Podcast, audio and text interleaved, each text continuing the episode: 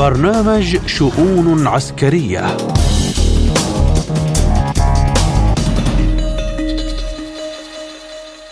من إذاعة سبوتنيك بموسكو رحب بكم مستمعين الكرام. أينما كنتم في حلقة جديدة من برنامج شؤون عسكرية أقدمها لكم اليوم أنا محمد جمعة وأبدأها بالعناوين. الحرب في غزة وتداعياتها إقليميا وعالميا. الاتحاد الأوروبي يقر برنامج مساعدات طويل الأجل لأوكرانيا ب 50 مليار يورو. موسكو تعتبر مناورات المدافع الصامد تهديدا لروسيا وتتخذ الإجراءات اللازمة. وفي فقرة التكنولوجيا العسكرية نتحدث فيها عن آخر التطورات التكنولوجية العسكرية في روسيا والعالم. ونبدأ بالحرب على قطاع غزة حيث دخلت الحرب يومها التاسع عشر بعد المئة بينما تتواصل الاشتباكات العنيفة بين الجيش الإسرائيلي وحركة حماس على أكثر من محور في ظل وضع إنساني كارثي رغم وجود مؤشرات حول إمكانية التوصل لهدنة جديدة وإطلاق سراح الرهائن. في سياق متصل أصدر الرئيس الأمريكي جو بايدن أمرا تنفيذيا يهدف إلى معاقبة المستوطنين اليهود المتطرفين الذين يهاجمون الفلسطينيين في الضفة الغربية المحتلة كخطوة نحو تعزيز السلام في المنطقة. بينما رفض نتنياهو ذلك مشيرا إلى أن إسرائيل قادره على اتخاذ إجراءات ضد مخالفي القانون. للحديث عن آخر تطورات الحرب على غزة ينضم إلينا مسؤول العلاقات العربية في حركة الجهاد الإسلامي الدكتور رسمي أبو عيسى. أهلا بك دكتور رسمي في شؤون عسكرية وأبدأ معك من توقيع بايدن امرا بفرض عقوبات على المستوطنين اليهود في الضفة الغربية. دكتور ما هي الدوافع لهذا القرار؟ وهل سيساعد فرض العقوبات على المستوطنين على وقف الأنشطة الاستيطانية الإسرائيلية نهائيا؟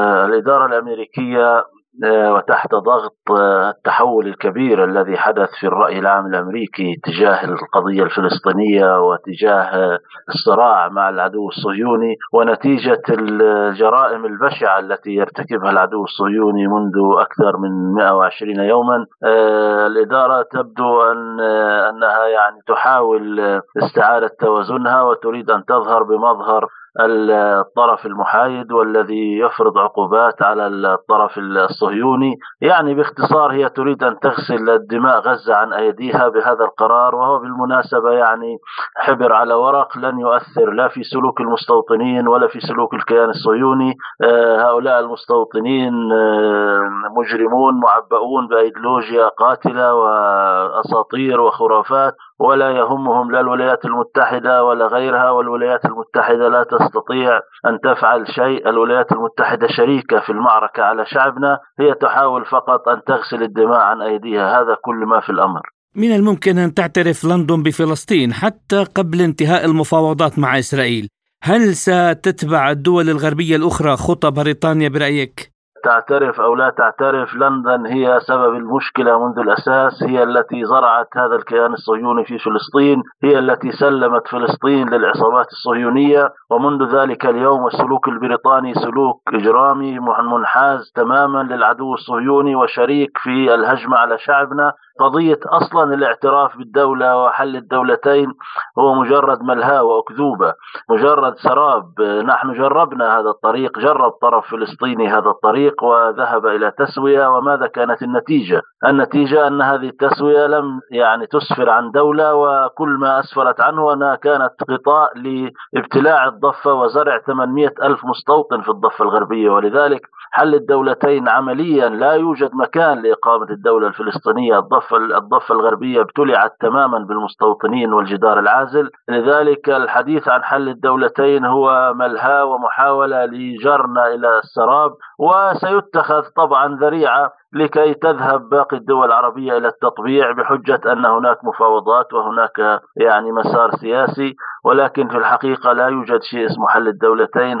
المجتمع الدولي الولايات المتحدة وبريطانيا أقامت دولتين فعلا دولة للكيان في 48 ودولة للمستوطنين في الضفة الغربية. هذه هي الحقيقة. نحن نرفض هذا الحل بالمطلق ونرفض مجرد الحديث عنه ونحن يعني نتمنى على كل الأطراف الفلسطينية أن تغادر هذه الثقافة السياسية إلى الأبد أن تغادر مربع ما يسمى بحل الدولتين إلى الأبد لأنه ثبت أنه مجرد خديعة تستخدم لتهويد الضفة والقدس ولجسر لتطبيع باقي الدول العربية دكتور رسمي بالنسبة للأونروا قالت عنها الخارجية الروسية أنها قد تتوقف عن العمل بسبب إلغاء التمويل الغربي كيف سيؤثر ذلك على الوضع الإنساني في القطاع؟ يعني الولايات المتحدة غضت الطرف عن قتل العدو الصهيوني ل 150 من موظفي الأونروا وعن قصف كل مقرات الأونروا ومدارس الأونروا ومراكز الإيواء التابعة للأونروا في قطاع غزة وقتل اللاجئين والنازحين إليها. كل هذا غضت الطرف عنه والتقطت أكاذيب الكيان الصهيوني عن وجود خمسة أو ستة من موظفي الأونروا متورطين في أحداث السابع من أكتوبر. أيضا الأونروا فيها حوالي 30 ألف موظف آه، وتقدم خدمات لملايين اللاجئين الفلسطينيين. هل آه، يعني يغض الطرف عن هذا كله ونذهب لمعاقبة مجموعة من الأفراد لا يعد على أصابع اليد الواحدة؟ ولكن واضح أنها التقطت الفرصة الولايات المتحدة وأذنابها في أوروبا وفي العالم من أجل طي ملف الأونروا لأن طي ملف الأونروا يعني طي الملف الأثقل والأهم في القضية الفلسطينية وهو ملف اللاجئين. هذا الجرح المفتوح اللاجئين هم عنوان القضية الفلسطينية هم آه، آه، وثائق الملكية الحقيقية لفلسطين الذين لم ينسوا وطنهم ويطالبوا بحقهم في العودة إليه. وبالتالي هذه جزء من من هجمة منظمة لتفكيك الملف اللاجئين الفلسطيني وطيه إلى الأبد وبالتالي دفن حق العودة. آه، نحن نعي هذا تماما ولذلك الولايات المتحدة شريكة في الجريمة وتقود الحرب علينا والهجمة على شعبنا وموضوع الأونروا هو حلقة في سلسلة من هذه الحرب المتواصلة. مسؤول العلاقات العربية في حركة الجهاد الإسلامي الدكتور رسمي أبو عيسى كنت معنا ضيفا عزيزا في شؤون عسكرية. شكرا لكم. وإلى أوكرانيا حيث أعلن رئيس المجلس الأوروبي شارل ميشيل أن دول الاتحاد الأوروبي أقرت برنامجا طويل الأجل لمساعدة أوكرانيا بقيمة 50 مليار يورو حتى نهاية عام 2027 ووعدت المفوضية الأوروبية بتقديم 33 مليار يورو منها لنظام كييف كقروض ائتمان و17 مليار يورو على شكل منح أي مجانا. هذا البرنامج بالذات كان أحد المواضيع الرئيسية للقمة. ميدانيا انتقلت القوات الأوكرانية إلى حالة الدفاع في ظل مواصلة الجيش الروسي تقدمه وتحرير مناطق إضافية في أوكرانيا. حيث تؤكد روسيا أنها ستواصل إبعاد قوات كييف عن كل منطقة يحررها الجيش الروسي لمنع قصفها من الجانب الأوكراني. في السياق يعتقد الصحفي الأمريكي سيمور هيرش بأن رغبة فلاديمير زيلينسكي في إقالة القائد الأعلى للقوات المسلحة الأوكرانية فاليري زالوجني كانت نتيجة مفاوضات سرية بين القائد العسكري الأوكراني والغرب لإنهاء الصراع مع روسيا. يؤكد الصحفي أن تصريحات زالوجني السابقة حول الطريق المسدود الذي وصلت إليه القوات الأوكرانية في ساحة المعركة لم تتم مناقشتها مسبقا مع زيلينسكي ولكن العاصمة الأمريكية كانت على علم بها. للحديث أكثر عن هذا الموضوع ينضم إلينا الخبير العسكري الاستراتيجي الدكتور عمر المعربوني. أهلا بك دكتور عمر في شؤون عسكرية وأبدأ معك من موافقة الاتحاد الأوروبي على تقديم مساعدة لأوكرانيا بمبلغ 50 مليار يورو لمدة أربع سنوات أسألك دكتور هل ستغير حزمة المساعدات هذه من الاتحاد الأوروبي للوضع ككل؟ نعم يعني هذه المسألة في الحقيقة هي مسألة متواترة لأن يعني ما تم وصوله إلى أوكرانيا خلال يعني فترة العملية العسكرية الروسية الخاصة تجاوز بحسب المعلومات 170 مليار دولار. آه، فحصول أوكرانيا على 50 مليار دولار على أربع سنوات لن يقدم أو يؤخر يعني في هذه آه، المسألة وبالتالي هذا يعكس في مكان ما العجز الذي وصل إليه الغرب الجماعي في المسألة المالية والمسألة التسليحية أيضا.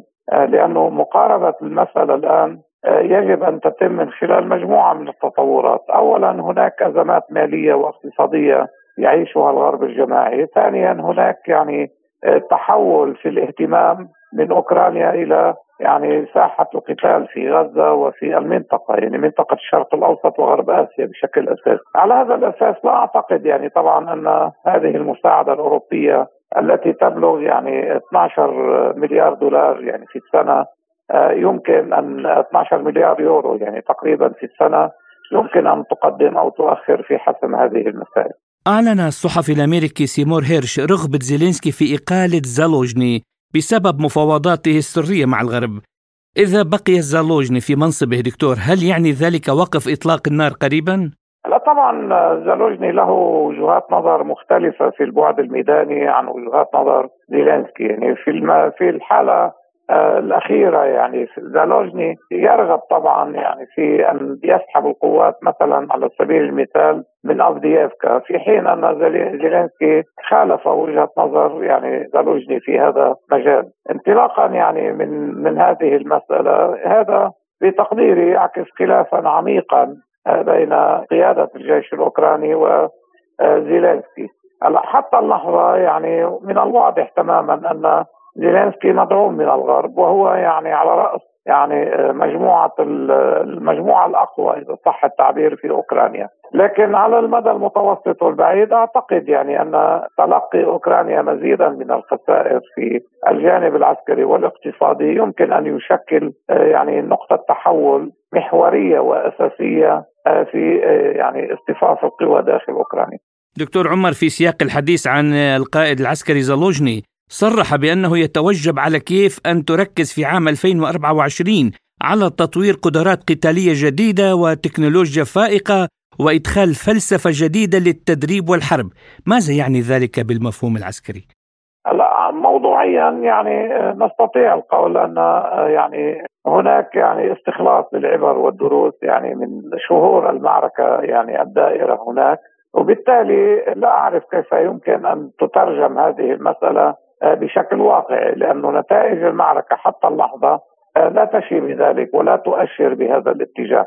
إنه إدخال يعني مزيد من التكنولوجيا التعاطي مع أنماط جديدة جديدة في التدريب في القتال في آه، مجموعة من المسائل إلى آخره. لا أعرف إلى أي مدى يعني يمكن أن يسمح الوقت الآن لأوكرانيا بأن تحقق هذه المسائل المطروحة وصف رئيس الوفد الروسي إلى محادثات فيينا بشأن الأمن العسكري والحد من التسلح آه، قسطنطين غافريلوف وصف اتفاق هولندا وألمانيا وبولندا على إنشاء ممر عسكري لنقل القوات بينهم بأنه أمر استفزازي. ماذا سيكون رد روسيا برأيك إذا استمرت هذه الأعمال الاستفزازية؟ هلا في المحصلة لا شك أن هناك يعني وضع غير مستقر الآن على مستوى يعني أوروبا بشكل عام. هناك يعني تخويف أمريكي للأوروبيين من روسيا. وتعرف تماما يعني على مدى فترة زمنية ليست بالقصيرة يتم ترويج الروسوفوبيا يعني الرهاب الروسي أو التخويف من روسيا. وبالتالي يعني هذه مسائل الاتحاد الروسي يرد عليها يوميا يعني من خلال الاستمرار في تحقيق النتائج في المعركة أو في العملية العسكرية الروسية الخاصة. آه، طبعا روسيا رفعت من مستوى جهوزيتها رفعت من مستوى إنتاج الأسلحة آه، وبالتالي تمتلك العديد يعني من وسائط ووسائل الردع. آه، يمكن أن تحد يعني بشكل أو بآخر يعني من تنامي أي يعني وجهات نظر عدائيه أو سلوك عدائي من الأوروبيين تجاه روسيا. يعني بهذا الصدد هل تحضر هذه الدول وأقصد هولندا وألمانيا وبولندا فعليا لمواجهة مباشرة مع روسيا الاتحادية؟ لا أعتقد يعني أن الأمور يمكن أن تصل إلى هذا الحد لأنه لأنه في المحصلة آه، لا نستطيع طبعا يعني القول أننا على شفير معركة أو مواجهة حتمية، هذه كلها إجراءات بتقديري نابعة من خوف يعني الأوروبيين آه، من قدرات روسيا المتنامية لأنه آه، ربطا بما صرح به الرئيس بوتين يعني منذ يومين يعني حول مسألة ضرورة يعني إنشاء المنطقة المنزوعه السلاح في الأراضي الأوكرانية والتي قد تصل إلى الحدود الغربية لأوكرانيا بحيث يعني يمكن أن يصل الجيش الروسي مرة أخرى إلى الحدود يعني مع دول يعني تنتمي إلى الناتو حاليا. آه، هذا طبعا يعني بتقديري أمر بعيد الحصول يعني في المرحلة الحالية لجهة التصادم بالشكل المباشر آه، ويبقى أن المسألة يعني مندرجة تحت مسمى الإجراءات والإجراءات المضادة. الخبير العسكري الاستراتيجي الدكتور عمر المعربوني كنت معنا ضيفا عزيزا ودائما معنا في شؤون عسكرية، شكرا لكم. وفي ملفنا التالي بدأ حلف شمال الأطلسي تنظيم مناورات عسكرية واسعة النطاق هي الأكبر منذ الحرب الباردة. يشارك فيها عشرات آلاف الجنود وأكثر من 1100 عربة قتالية بما في ذلك 133 دبابة و533 مركبة مشاة قتالية وحاملات الطائرات والمدمرات فضلا عن أكثر من 80 طائرة مقاتلة ومروحية وطائرات بدون طيار وهي مناورات المدافع الصامد. موسكو تعتبر ذلك تهديدا لروسيا وتتخذ الإجراءات اللازمة. تتضمن هذه المناورات تحريك قوات من أمريكا الشمالية عبر الأطلسي وتهدف لاختبار دفاعات الناتو في مواجهة أي هجوم روسي. أكد المتحدث الرسمي باسم الكرملين ديمتري بيسكوف أن موسكو تنظر إلى هذه المناورات على أنها بمثابة التهديد. للحديث أكثر حول هذا الموضوع. ينضم إلينا من القاهرة الخبير العسكري الاستراتيجي الدكتور أحمد عز الدين. أهلا بك دكتور أحمد في شؤون عسكرية. وأسألك عن رسائل مناورات المدافع الصامد 2024 ولمن موجهة؟ أنا أعتقد أن الولايات المتحدة الأمريكية يعني تريد أن تثير مزيدا من المشاكل والصدمات العسكرية في العالم. والنجاحات التي حققها الجيش الروسي في أوكرانيا أصبحت عبئا ثقيلا على القلب الأمريكي وعلى الأوضاع الأمريكية. هناك في الولايات المتحدة الأمريكية ما يمكن أن تطلق عليه الآن حزب الحرب وهو ليس الإدارة الأمريكية فقط هو يتكون من مجموعات من رجال المال ومن الصناعات العسكرية ومن المجمع الصناعي العسكري في بمجمله يعني جمهوريين أو أو غير ذلك ولكن هذا الحزب حزب الحرب في الولايات المتحدة تدفأ في بداية الحرب في أوكرانيا وبالتالي أصبح هو القوى الأكبر الآن وأنا أعتقد أن واجهته هو السي اي دي أقصد المخابرات العسكرية ال ال ال الأمريكية فهي التي تتولى الأمر بشكل كامل سواء في الشرق الأوسط الآن أو في تلك المناورات العسكرية التي يريدون التي يعني يزعمون يتنادون لإجرائها الآن. الولايات المتحدة عسكرت البحر الأحمر وفتحت جبهة كبيرة في أوكرانيا وفي شرق أوروبا وهي في الحقيقة يعني تهز الاستقرار الدولي كله. وما أعتقده أن هذا ليس تعبيرا عن قوة الولايات المتحدة ولا عن موازين القوى. الحقيقية الآن سواء عسكريا أو اقتصاديا أو ثقافيا أو فكريا وإنما هو تعبير عن أن الولايات المتحدة نفسها تمر بأزمة شيخوخة حقيقية وأنها تقاوم هذه الشيخوخة بما تملكه من قوة عسكرية علما بأن ترسانتها العسكرية حتى في ضوء موازين القوى الراهنة سواء مع روسيا أو حتى مع القوى آه، الصاعدة في الشرق الأوسط ليست يعني ليست لصالح الولايات المتحدة الأمريكية. أنت ترى أنها حشرت أسطولها في البحر الأحمر وفي النهاية خرجت من المياه المفتوحة في المحيط الهندي إلى المياه المغلقة في البحر الأحمر وهو خطأ استراتيجي فادح وبالتالي تتلقى ضربات لا تستطيع أن تواجهها من قوة يعني يعني لا تعكس موازين قوى حقيقية، فكرة المناورات العسكرية الواسعة وفكرة عسكرة البحر الأحمر أو عسكرة أوروبا الشرقية أو إجراء مناورات هي كلها جزء من صيغة واحدة لقيادة أمريكية أو للولايات المتحدة الأمريكية التي تشعر بأزمة حقيقية وأن موازين القوى وأوضاع العالم كلها تتجاوزها، بالتالي لا بديل عن خلق مناخ آه، من العسكرة العامة وخلق مناخ من الاضطرابات وخلق مناخ من الفوضى وبالتالي لا تستطيع في الحقيقة أن تفصل فكرة المناورات التي يجريها الأطلنطي عن الوضع في الشرق الأوسط نفسه حتى لو كانت بعيدة عن الشرق الأوسط بآلاف الأميال. هذه هذا هو توجه أمريكي يعني يكاد أن أن يكون تعبيرا عن وضعها الحالي وعن إصرارها وعنادها رغم ضعفها البادي على أن تكون القوة المنفردة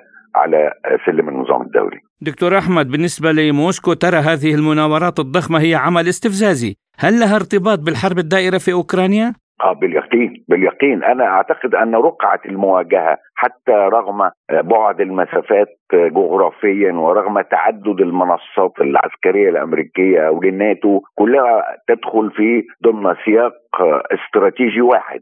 هذا التصعيد شمالا وجنوبا لا تستطيع أن تفصل أبعاده. ولا تستطيع أن تعزله عن بعضه. وبالفعل طبعا. جزء من هذه المسألة أنا أعتقد أن الولايات المتحدة الأمريكية تريد أن يعني أن إشغال روسيا الآن وإشغال آه، آسيا بعيدا عما يحدث في الشرق الأوسط. وكأنه جزء من الردع الذي آه، تحاول أن تمليه على الإقليم هنا في الشرق الأوسط يعني. يعني أن أن أنت تشغل يعني تشغل عسكريا روسيا في في في اتجاه وأنت يعني تريد أن تسيطر على الشرق الأوسط وان تبتلعه كليا آه، في اتجاه آخر. فهي جزء من مسألة الإشغال. لكن التصور الاستراتيجي في النهاية رغم بعد المسافات وتعدد المنصات العسكرية أنا أعتقد أنه واحد.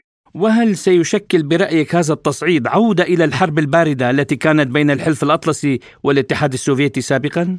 هم يحاولون ذلك في الحقيقة. وأقول لك قل لي في النهاية لماذا هذا التصعيد العسكري الذي يعني لا هو في توقيته ولا هو في مكانه ولا هو في يعني مناسب للأوضاع العامة التي يمر بها النظام الدولي ويمر بها العالم، هل هو مناسب للأزمة الاقتصادية الهيكلية التي تجتاح أوروبا الآن مثلا هل هو مناسب للأوضاع في الشرق الأوسط؟ هل هو مناسب للنتائج الملموسة والنجاح الهائل الذي حققته روسيا وجيشها آه، في الحرب على أوكرانيا؟ لا طبعا ليس هو ملائما ولهذا أنا أقول أن هذا التصعيد ليس فقط الحقيقة إنما هو خلق حالة من الاضطراب الكبير وخلط الأوراق في مرحلة دقيقة جدا يمر بها العالم. دكتور أحمد بما انه هذه المناورات هي بمثابه محاكاة الناتو لهجوم جوي صاروخي ضد روسيا، أليس من الممكن أن يشعل ذلك حربا عالمية؟